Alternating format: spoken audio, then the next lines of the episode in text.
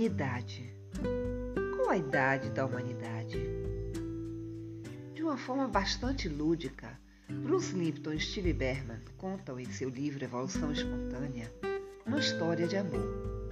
Uma história de amor do universo, quando há bilhões de anos um raio de luz do Sol se encontrou com partícula de matéria, e dessa faísca de amor entre o Pai Sol e a Mãe Terra surgiu um novo ser sobre a esfera azul esverdeada. Deste amor surgiu uma criança chamada Vida, que brinca nesse playground chamado Terra, dando origem a uma infinita variedade de formas. Algumas conhecidas e outras jamais vistas por nós. A ciência revela que durante quase 3 bilhões de anos da história da Terra, os organismos unicelulares como bactérias, algas e protozoários, semelhantes às amebas, eram os únicos habitantes vivos. E Bruce Limpton especificamente nos convida a perceber que a maioria destes seres primitivos que vierem muito antes de nós eram e ainda são organismos que desenvolvem estratégias cooperativistas para a sobrevivência de todos. Bruce, como biólogo celular, nos chama a atenção, por meio das suas pesquisas, que os seres humanos são meros resultados de uma consciência ameboide coletiva. Nossa condição humana reflete a natureza de nossa comunidade celular. E no primeiro ato da vida, são esses seres unicelulares que habitavam a Terra, e em cada um deles havia uma vontade própria e um propósito de vida. Segundo as pesquisas de Bruce, as células são capazes de aprender com as experiências que vivenciam em seu ambiente e de criar uma espécie de memória que é passada aos seus descendentes. Os organismos unicelulares sobreviveram e evoluíram a partir de uma interação cooperativa. Isto prova a veracidade da teoria da evolução orgânica do menosprezado Lamarck.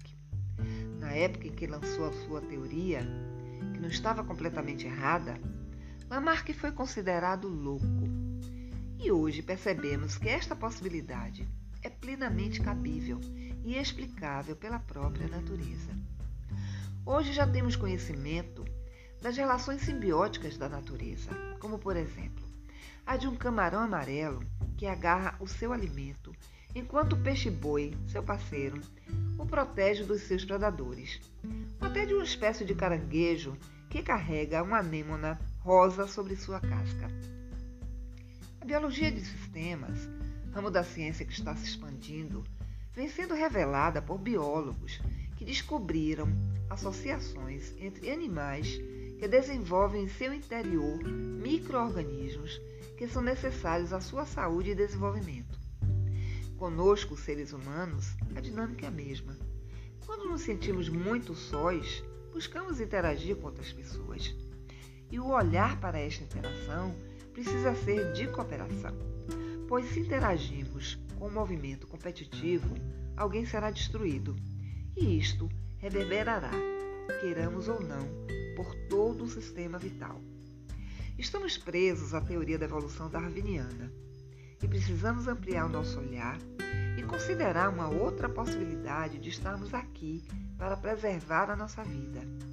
E que esta vida depende da integração e harmonia de todos dentro de um sistema maior. Estamos vivenciando um momento único na humanidade. Embora já tenhamos passado por muitos eventos semelhantes, cada um traz a sua peculiaridade. Esta pandemia pela qual estamos passando nos convida a muitas reflexões.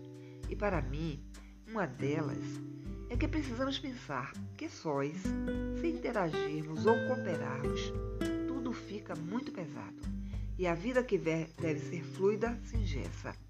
Eu já vinha refletindo sobre isto e agora de forma mais intensa. Convido a você a refletir sobre isso também. Precisamos acreditar no nosso poder de realizarmos juntos. Eu sou Eulinda Lavini terapeuta clínica, e você me encontra no Instagram, no arroba Eulinda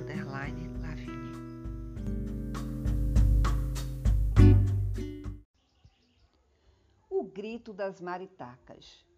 No dia 7 de julho de 2020, em Ilhéus, como de costume, as maritacas acordaram e gritaram de alegria. Anunciavam a chegada do dia e saíram para passear.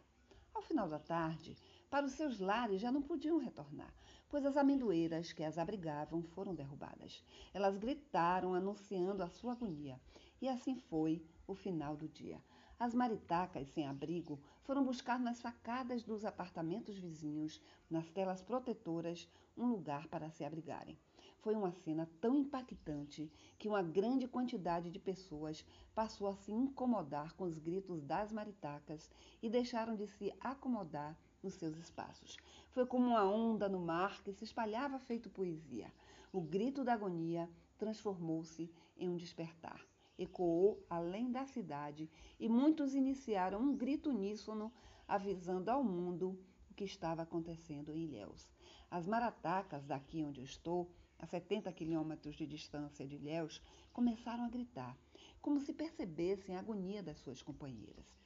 Surgiu assim o grupo Preserva Ilhéus, que em menos de uma semana obteve mais de 12 mil assinaturas em uma petição solicitando às autoridades a imediata suspensão da ordem de corte das árvores e uma série de demandas. O Ministério Público solicitou à Prefeitura que suspendesse o corte das árvores até que seja apresentado um plano de ação para sanar os danos causados. Esta é a nossa força a cooperação, a coletividade, a união, a qualidade de presença para o alcance do objetivo desejado.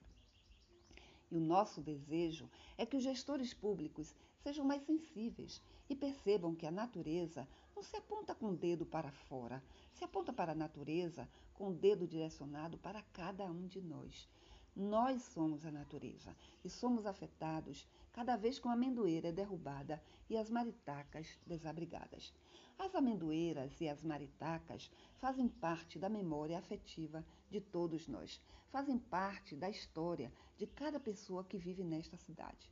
Como se apaga uma história com romper de uma motosserra? Como se eliminam amendoeiras e maritacas como se nada fossem? Plantarão palmeiras imperiais em um jardim na Soares Lopes?